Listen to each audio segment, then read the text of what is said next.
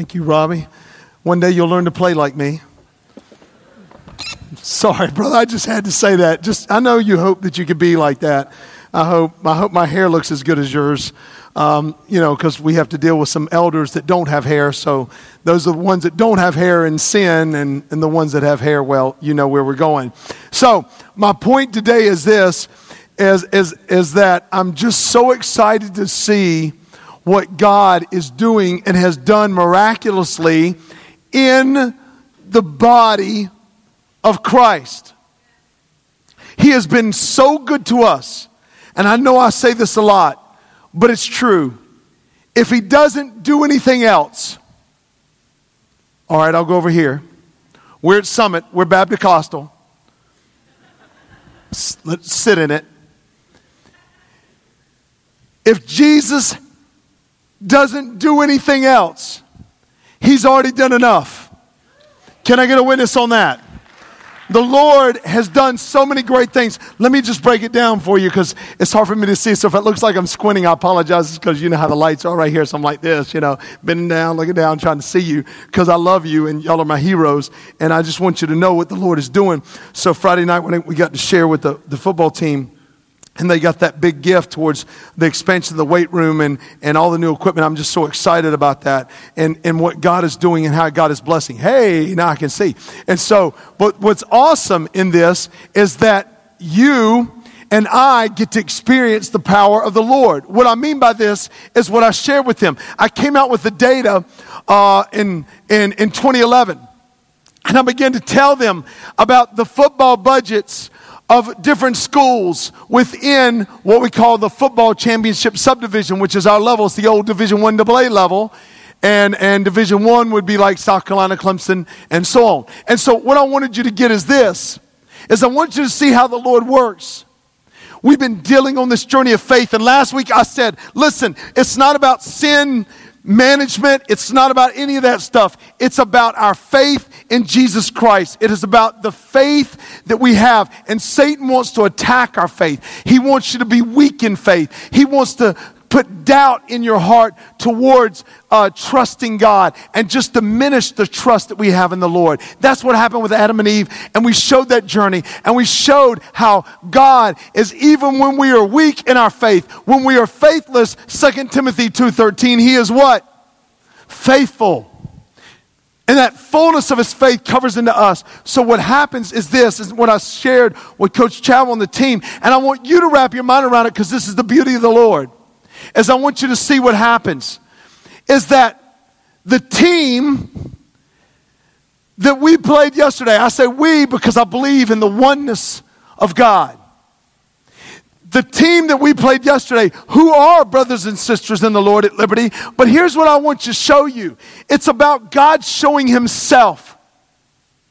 So we are these little Christs that go around that people see us. And remember what we said last week? Remember what we said on football team?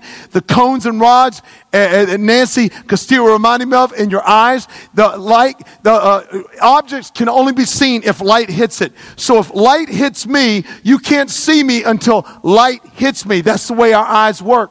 That's the way it is with Jesus. Jesus is the image of the invisible God, and He is shown in our hearts. And so now we, as objects, now people can see Jesus because they see His light in us. And so what's happening is God wants to show Himself strong for His people. So to get back to let you know, liberty, let me just put it to you as best I can. Liberty's football budget in 2011, what year is it? 2015. Hey, lights on and off. So here we go. Liberty's, Liberty's budget is so large. In 2011, Appalachian State's budget was $17 million. Liberty's budget in 2011 was over $19,400,000. Football budget. I didn't say athletic budget, did I? I said football budget.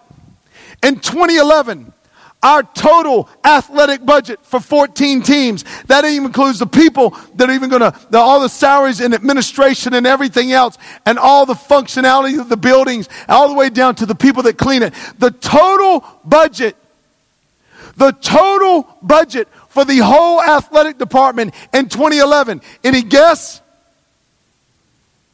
8.2 million. Are y'all tracking me? 8.2 million.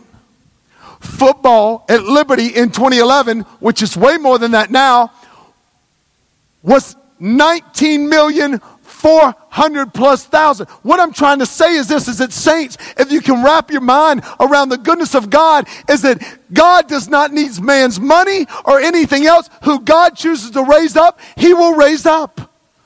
Because God is faithful and it is our job to surrender to the Lord. I mean, that's what I want to tell you. You say, well, I don't have any money, or I don't have this, or I don't have that. Listen, that means nothing in God's economy. That's the God that we serve and love. And that's the God you choose to follow, that you surrendered your life to because the Spirit of God's worked within you. That's the power of the Lord. God will raise up who He wants to raise up, tear down who He wants to tear down, and all of it will be for His glory. We can trust His goodness. Are you tracking me? So that's what God's doing. Now, here's the challenge. The Bible says in Proverbs, you are tested by the praise you receive. Let me break it down for you. Bigger level, bigger devil. You are tested by the. You don't think for a moment that Coach Chadwell and all his players, you don't think for our, our men's golf, you don't think for our women's team, you don't think for a moment that people that are successful, you don't think for a moment they're tested by the praise you receive. Knowledge puffs up. That's why in academics, what have we done? What has academics done? Academics, as, as my mentor said, Dr. McKinion, we always move to the left. Always. Because unless Jesus is the very core and center and he becomes so valued, like Matthew 13 says, that we're willing to sell all that we have and go buy the field where the treasure is, unless he becomes that valuable, we'll never be able to make it. That's the power of the Lord. And that's what God is doing. I want you to see. I want you to see. The Spirit is like burning in me. John, remind the people of God what I'm doing so that they can see. We are seeing miracles take place. You don't win with an 8.2 million athletic budget. You don't win. It's only by the grace of God. And so the pride can set in. And God is saying, I want to show myself. And one thing I know about the Lord, where there is pride, there will be no Jesus because pride cometh before the what, saints? Mm, well, so I've been burning God is proclaiming himself to us. And so Thursday night, I told him, Thursday night we had campus worship at the football stadium. And I told him Thursday night, and to borrow a little Dr. Alvin Reid, Dr. McKinion, because you're going to come up here and pray for us. But I'm going to say this right now. He said this the gospel is not just declared, it's what? Was anybody there? Proclaimed the gospel. You better make this point. It's all the notes are on Summit Facebook, Summit Church Facebook, so you can check them out. The gospel is not just declared, but claimed. Listen, I'm sick and tired of people saying, oh, I'm a Christian, oh, I'm a Christian, or oh, I'm a Christian. No, I want to see the proclamation of the gospel, not just the declaration. Mm. I'm tired of declarations. I'm tired of declarations. Declarations don't mean anything unless they're proclaimed. And the Lord is proclaiming himself to us. Do you see what God is doing on this campus? He is saying, We, I am right with you. He's saying that to this whole camp. He's saying to this whole community. He's saying it to Charleston. For those that are guests, we value you. You, you know your family here. God is with us. And if He is with us, He is for us. And that's what he wants us to do. He wants us to proclaim the gospel. I will show you that the gospel was not just, it was not just declared, but proclaimed. But before we do that, uh, Dr. McKinion, come up here? Jay, I'm going to use this orange one. Can you come up here? I want you to pray for us. I don't even know where you are, Dr. McKinion. Where are you? Come on up here. This is, uh, this is my mentor in the Lord. This is Dr. Steven McKinion. Some of you students in here, this is Lachlan's father. So if Lachlan messes up, just call his daddy. All right, here we go Lachlan has a nice flow. All right. So this is Dr. McKinion. Dr. McKinion is my mentor, and uh, I can't even begin to, to give you his accolades because I know he won't say anything about himself and his beautiful wife and his beautiful family and Harrison and Blakely and Lachlan and his son Harrison who had cancer and you struggled with that and struggled and cancer at, at 12, right? So 11 or 12 was 10 actually started, went all the way to 13. He just got pronounced not long ago cancer free, didn't he? Let's see how that's how God works. And so that's the Lord, like that's the Lord. That's the Lord, and God will do things. Now, listen, if you wonder why Lachlan's like he is, that's because, hmm, well, I mean, this is a man who's like jumping dirt bikes and breaks his neck. He's just out of control. But like, I mean, listen, this guy's smart. I mean, he's real smart. PhD from Aberdeen and Scotland, like all this stuff. And he just allowed me into his world in 1999. And I knew nothing. I told you I walk into seminary, seminary, seminary as just a, a, a, football coach who knows nothing. And somebody says eschatology, which is like, you know, end time studies. And I thought they were Christian cussing me. I didn't know what was going on. He just took me under, under his wing and he just loved on me. He saw something in me. He saw, he saw this guy in his classroom and didn't know anything, and he loved on me. So, listen, uh, Dr. McKinion, thank you for loving me. Thank you for uh, allowing me into your world. And will you pray for us that the Holy Spirit would just would just move? Like he's a great man of God. So if y'all y'all got all the dirt on me, so go ahead and tell him so he can get on me. So just might as well tell him. But he's going to pray for us. Let's let's stand. Let's stand. Let's burn some calories, people. I'm burning up here. I'm sweating already. Let's pray. You know, there's no, nobody in the world that I have greater respect for than John Davis because everything he's saying up here, he really believes.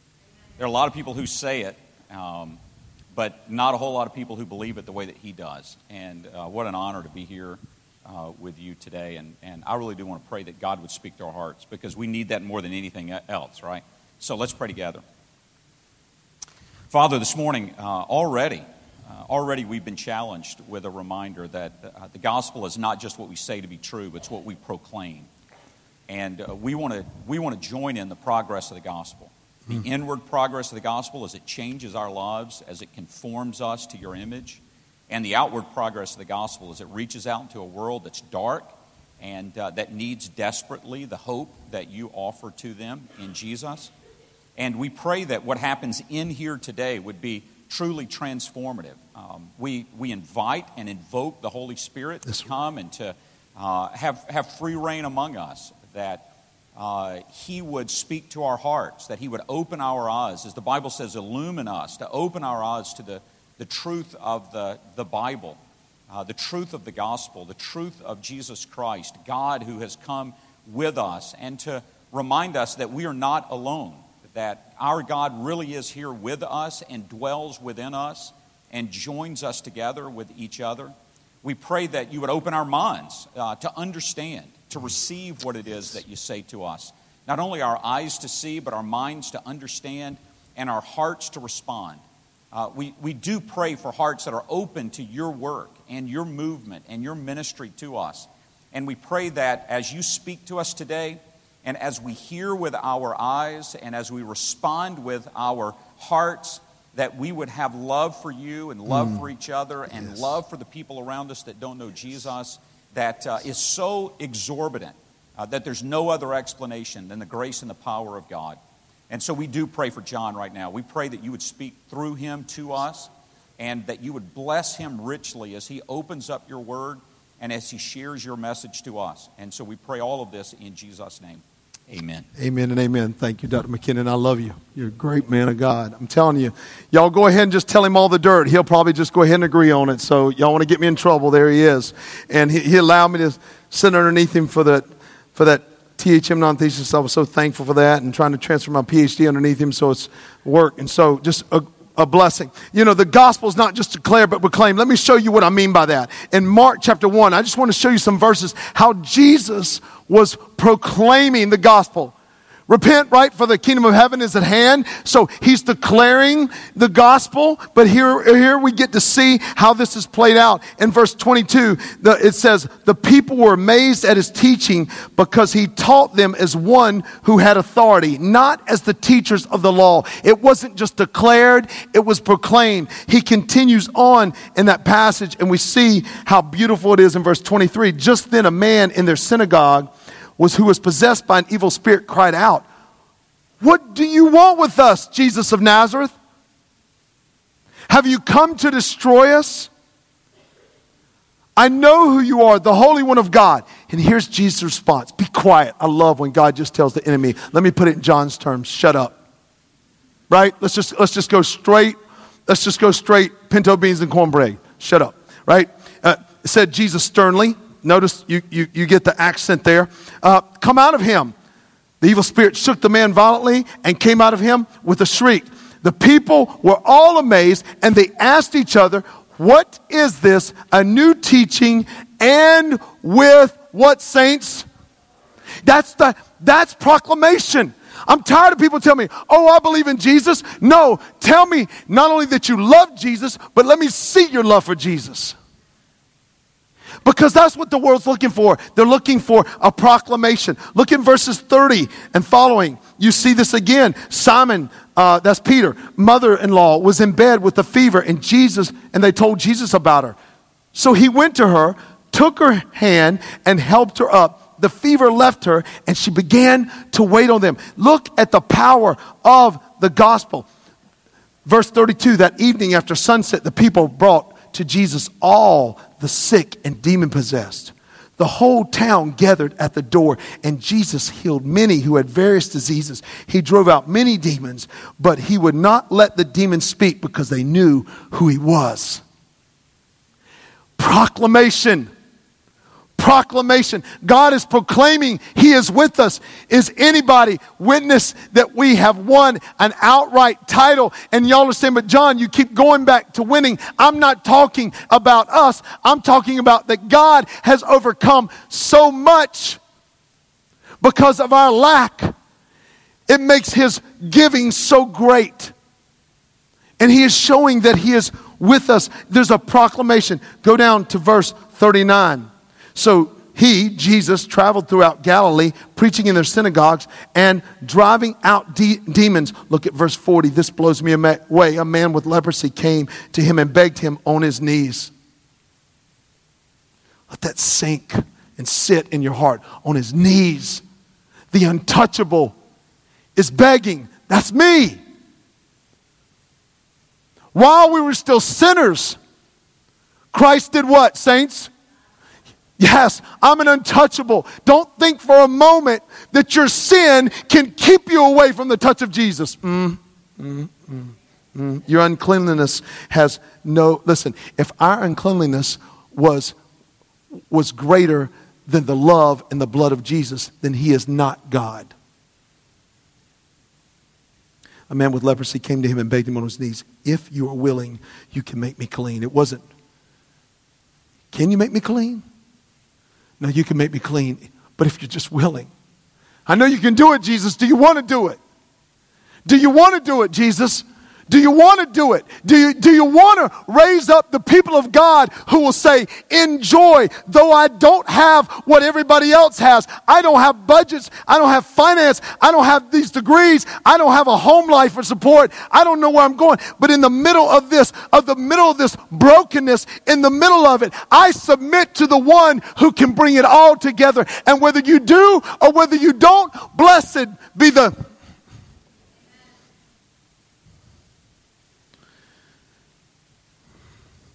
Verse 41 filled with compassion.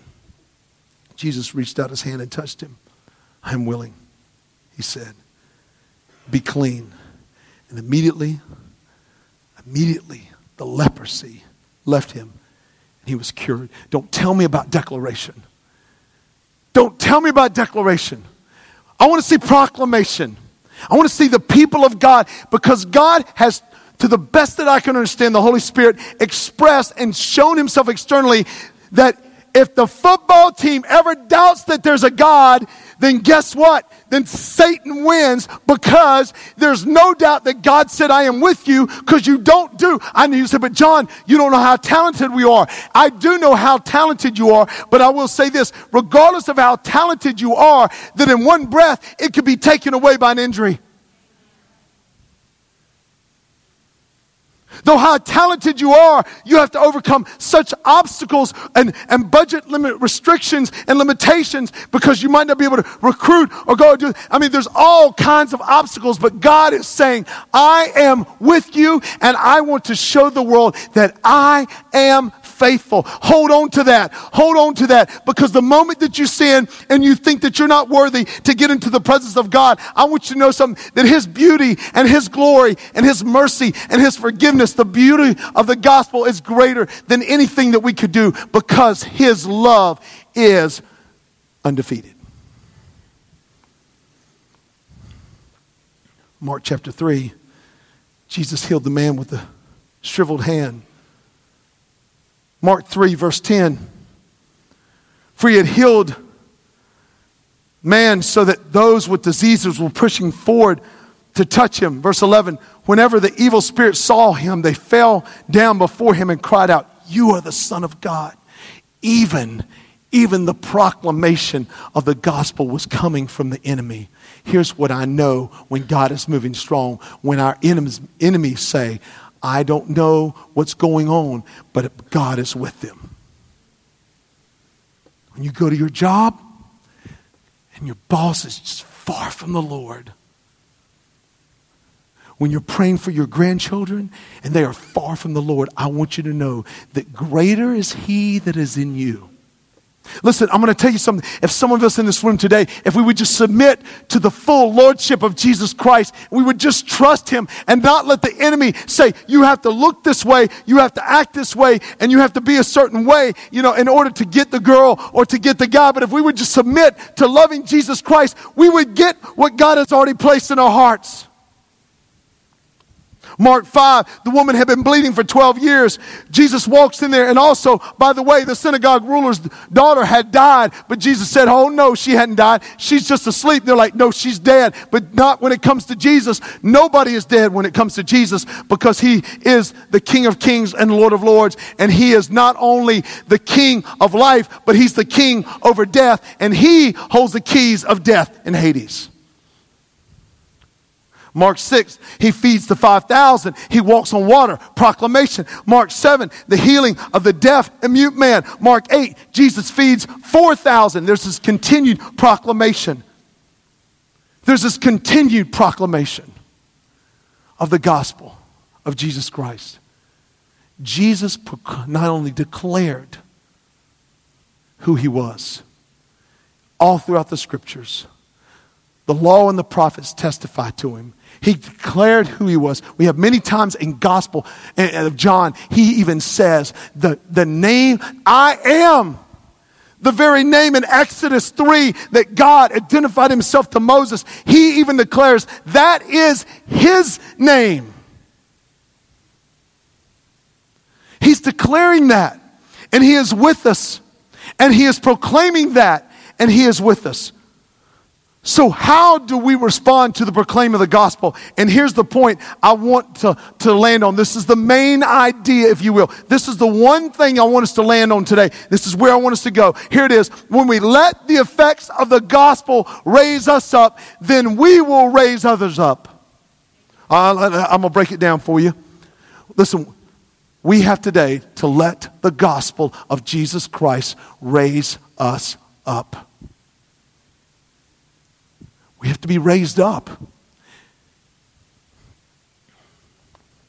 I know some of you have dream jobs, but the harder you try to get that dream job in your flesh, the more painful the toil, Genesis 3, under the curse it is.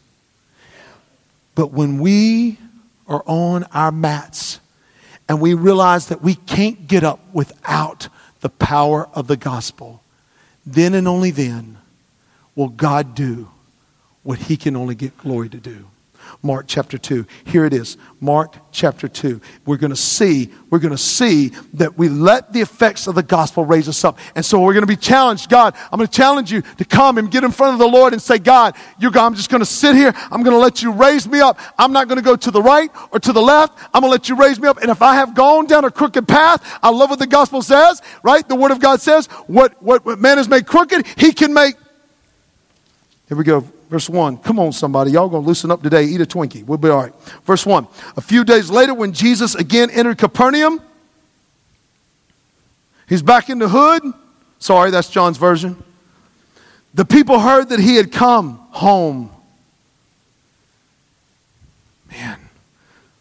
So many gathered there that there was no room left, not even outside the door, and he preached the word to them some men came bringing to him a paralytic carried by four of them. Since they could not get to, to him get to jesus uh, because of the crowd get him to jesus because of the crowd they made an opening in the roof above jesus and after digging through it lowered the mat the paralyzed man was lying on.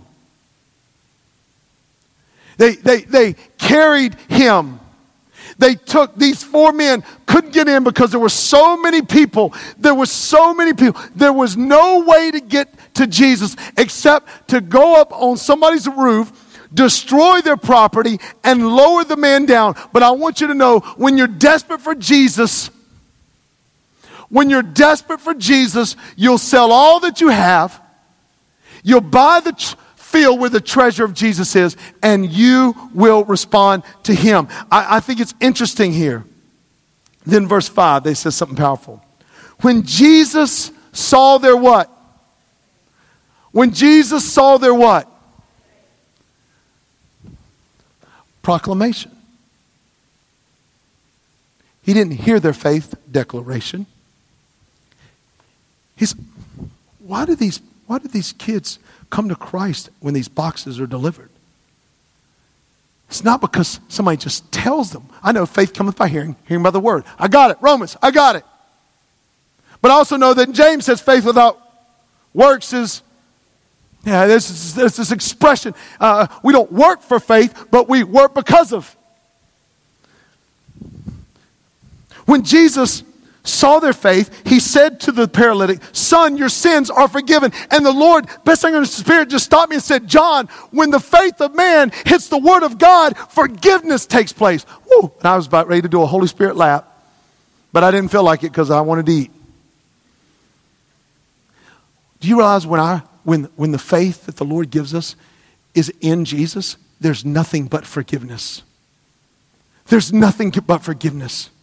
Nothing but forgiveness. So, how was their faith seen? Because it was proclaimed. Look, let's go back with me there in verse 3. Some men came bringing to him a paralytic carried by the four of them. I just want to give you the definition of the word carried there in the, in the original language. I want you to kind of just write this in your Bibles or on your phones, make a note, your iPad or Surface, whatever you got. Make a note of this. This word carried literally means this it literally means to be raised from the ground or to elevate.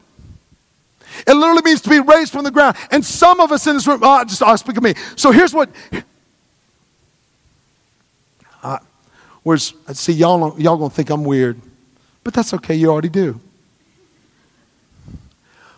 So Coach Chadwell, I, I didn't have to do the uh, Big South because of the ESPN three.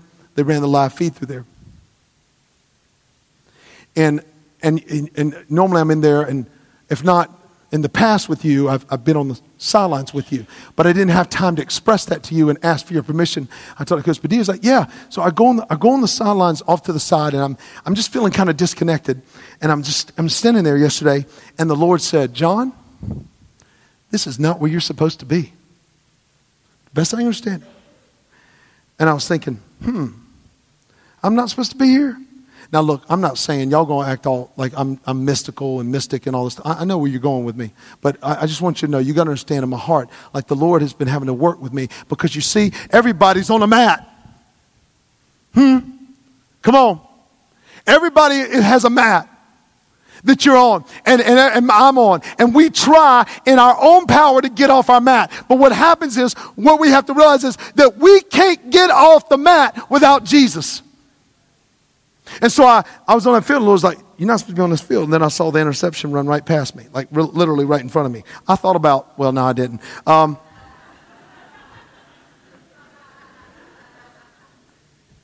that would have been bad. John's fired from Summit, fired from Siege. Yeah. Jamey's like, I don't know who he is. Just showed up. Lord was like, You're not supposed to be there. So I walked off. And I didn't come back on the sidelines until after the game. I, I watched the game. I went in the stand. I, the Lord was like saying, John, that's not, that's not your lane. And so I, well, sometimes I'm in a place that I don't like, so I want to find my, I want to get off my mat my own way. I want to go my own way. I want to try to make my own path. I want to do it my way. But here's what happens. The more we try to get off our path of singleness or brokenness or whatever else it might be, or I want this job or I want this career, I want this, the more we try to get off our mat, the more frustrated we become because it only becomes dead ends. And then we try to ask other people to help us get off the mat. But here's the thing. The four people could only carry the mat. They couldn't get him off the do I need to say that again? Family and friends can't get us off the mat, only Jesus can. Only Jesus. But our friends can help get us to Jesus. So there's a mat that God wants to raise us up off the ground. And only He can do it. And only can be done in the presence of Jesus. It only can be done. And when we allow Jesus to take us, when we say, Jesus, the gospel is so beautiful that I get to be in your presence forever. That it's not the forgiveness of sins that we're going to hear about in just a minute. That's the, that's the beautiful part of the gospel. It's not that we have eternal life and you get to be with all family members. That's not the, the, the essence of the gospel. That's not the most treasurable thing of the gospel. And it's not that we get the righteousness of Jesus. That's not the most treasurable of the gospel. It's that we get Jesus. That is the treasure of the gospel. And so we want to get in a relationship. We want to have this. We want to have this job. We want to go here. We want to go there. And listen, God wants to use us on our mats to proclaim His beauty. This team is a mat. Your job, my job is a mat. My circumstances are a mat. But it's only when the power of Jesus comes in that He can raise us off our mat. And here's what I want to tell you, and here's the beauty of the gospel the way you come to Jesus before you encounter him is not the same way you walk away after encountering Jesus. He came in paralyzed and he took up what was his reminder of brokenness and walked out. Because now his brokenness didn't define him, it was a proclamation of who owned his brokenness and healed it. And that's what Jesus will do. And that's when he, then you see the power of the gospel. When we let, when we let the gospel, when we let the gospel, the proclamation, the effects of the gospel raise us up, then we walk out and we go raise others. Let's continue in the passage there. Verse 6. Now, some teachers of the law were sitting there thinking to themselves, maybe some people in this room, John, you're spiritualizing the passage. Why does this fellow talk like that? He's blaspheming. Who, uh, who can forgive sins but God alone? Immediately, Jesus knew in his spirit that this was what they were thinking in their hearts, and he said to them, Why are you thinking these things? Which is easier to say to the paralytic, Your sins are forgiven, or say, Get up, take up your mat, and walk? But that you may know that the Son of Man has authority on earth to forgive sins. Can I just say it one more time so that you may know that the Son of Man has authority on earth, on earth right now in our hearts. We can realize the forgiveness right now on earth to forgive sins. He said to the paralytic, I tell you, get up, take your mat, and go home. He got up, took his mat, and walked out. I love scripture in full view. The man walked with a swagger.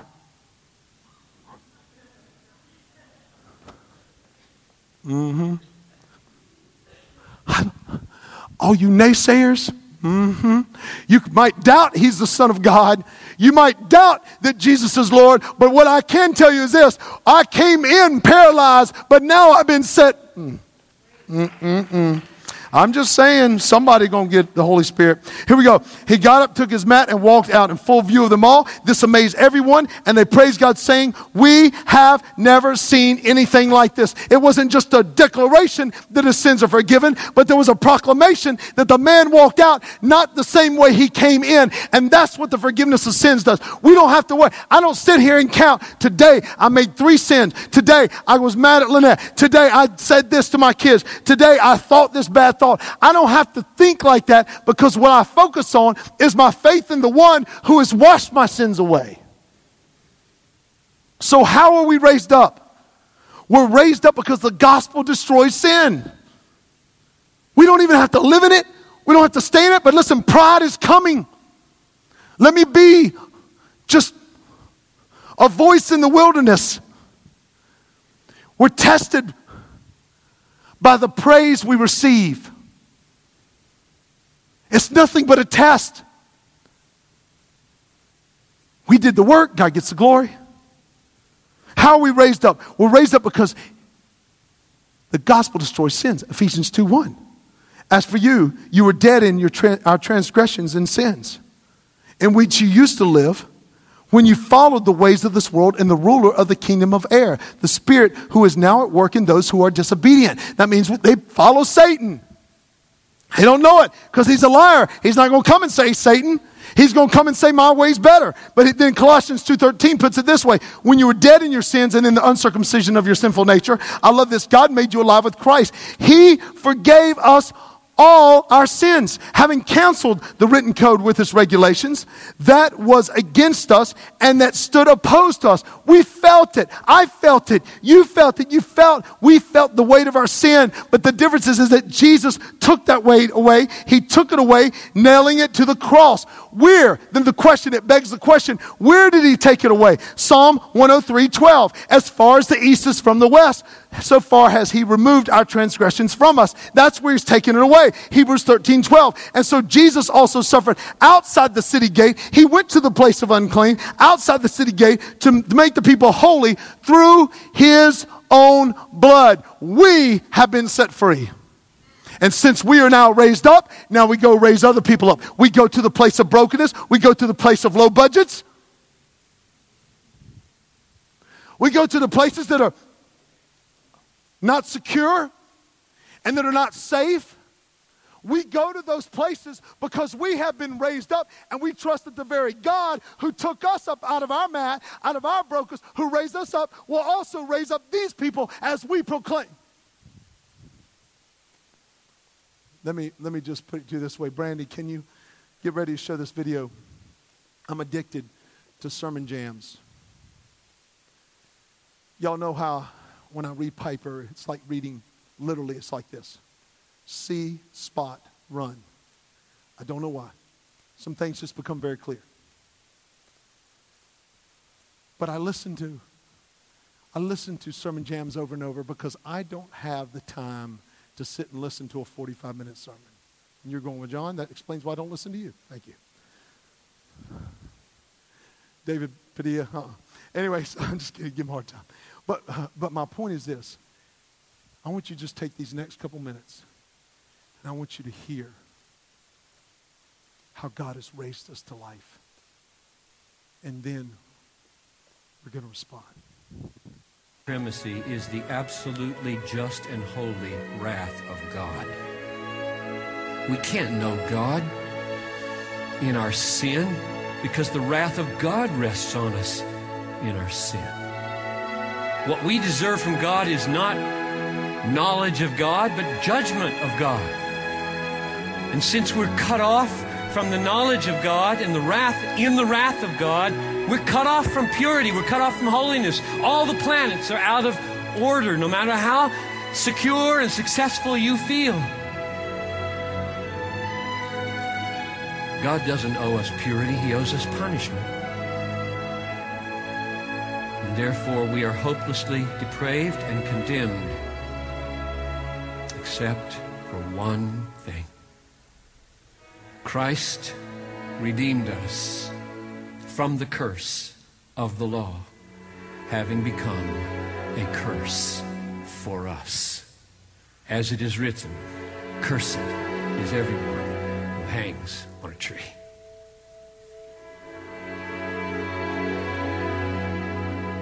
God hates sin, and his wrath is infinite against sin. And we're all stamped and defined by sin. And God demands perfection. Be perfect. Your Father in heaven is perfect. You must be perfect. Nothing short of perfection enters my presence. And so there rests on us demands we cannot meet and a curse we cannot bear. And Christ says to his Father, May I? Because the Father had already made a covenant of redemption with the Son. You shall. And the gospel, it is the foundation of this conference. It's your only hope. The gospel is that Jesus Christ came into the world and bore the wrath of God, the curse. Galatians 3:13, one of the most precious verses in the Bible. He became a curse for us. And he performed a righteousness for us, perfect, which we never could perform, which is now by faith alone imputed to you. So that you may be united to this perfect Christ, Him bearing all the curse, Him providing all the perfection, and know paradise is open. I can know Him. I can begin to grow in knowing Him. I could actually begin to enjoy him. He's not against me anymore. In fact, the wrath of God has been so totally absorbed by Jesus, and the perfection that I must produce has been so totally produced and provided by Jesus that now only one thing governs God's attitude to me, and that is mercy all that I experience, all my pain and all my pleasures are mercy, mercy, mercy, everything working together for my good. And therefore, paradise is open to me, and I can begin to see Him, know Him, study Him, enjoy Him, grow in Him, and find the satisfaction in my soul that He was meant to be. The best gift of the gospel is not the forgiveness of sins. The best gift of the gospel is not the imputed righteousness of Jesus Christ. The best gift of the gospel is not eternal life. The best gift of the gospel is seeing and savoring the supremacy of Jesus himself. That's the best gift of the gospel. And we had no access to that joy until he took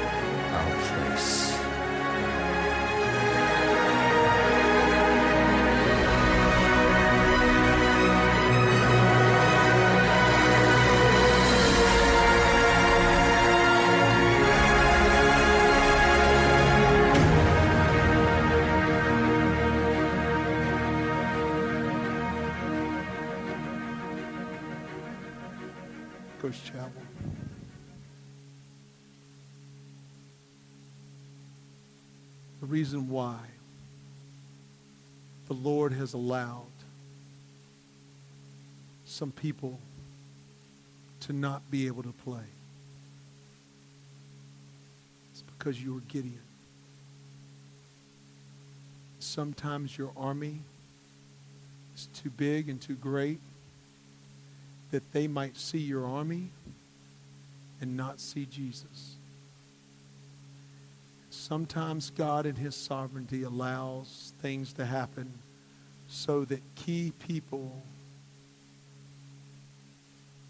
could not play, so that the only thing left standing that would be seen is Jesus. And I am reminded in that story of Gideon that the fewer numbers Gideon had in his army, the greater the victory came because of God. Everybody in this room has a mat. God wants to raise you up so that you will raise somebody else up. And I want to ask you today will you let him raise up your child? Will you let him raise up your position at your job? Will you let him raise up your sweet mate? Will you let him raise up your roommate? Will you let him raise up your spouse? Will you let him raise up your boss? Will you let him raise up your mom, your father, your grandparents, or your grandchild? Will you let him raise that person up because you will proclaim the gospel? But the only way to do that, my sisters and brothers, is to sit in the presence of Jesus and pray, increase my faith. And don't get mad when God puts us in a position where there's no way out, and the anger and the distrust and the bitterness all comes out and ready to rail at God. And then the Spirit of God comes in like a flood, and there's a war waging within us as if to say, Choose this day whom you will serve. As for me and my house, come on, somebody, we will serve the Lord. Today, will we not only declare, but proclaim God is faithful when we are weak. And begin to prepare for what God is doing. ISIS moves in. And people stand with France, and I do. But I want you to know the reason why I stand with France is because I stand with God who wants France to be saved. And so, like in Revelation, Robbie, it's coming. We see the armies coming from the north and they're coming down from the south. They're going to come to Jerusalem, and there will be armies coming that day. But when that day comes, they will meet the presence of God. Where is our God? He is in heaven right now, storing up wrath against ISIS. And in Revelation 6, they will cry for rocks to smash their heads instead of face the wrath of the Lamb. Read it for yourself. That day is coming. But until that day, like I said, where's our God when bad things happen? He's still alive on the throne. And it is His mercy. And that is why we bless our enemies and love them because when we were an enemy of God, He blessed us. So we pray for them and we love them and we ask God, raise us up.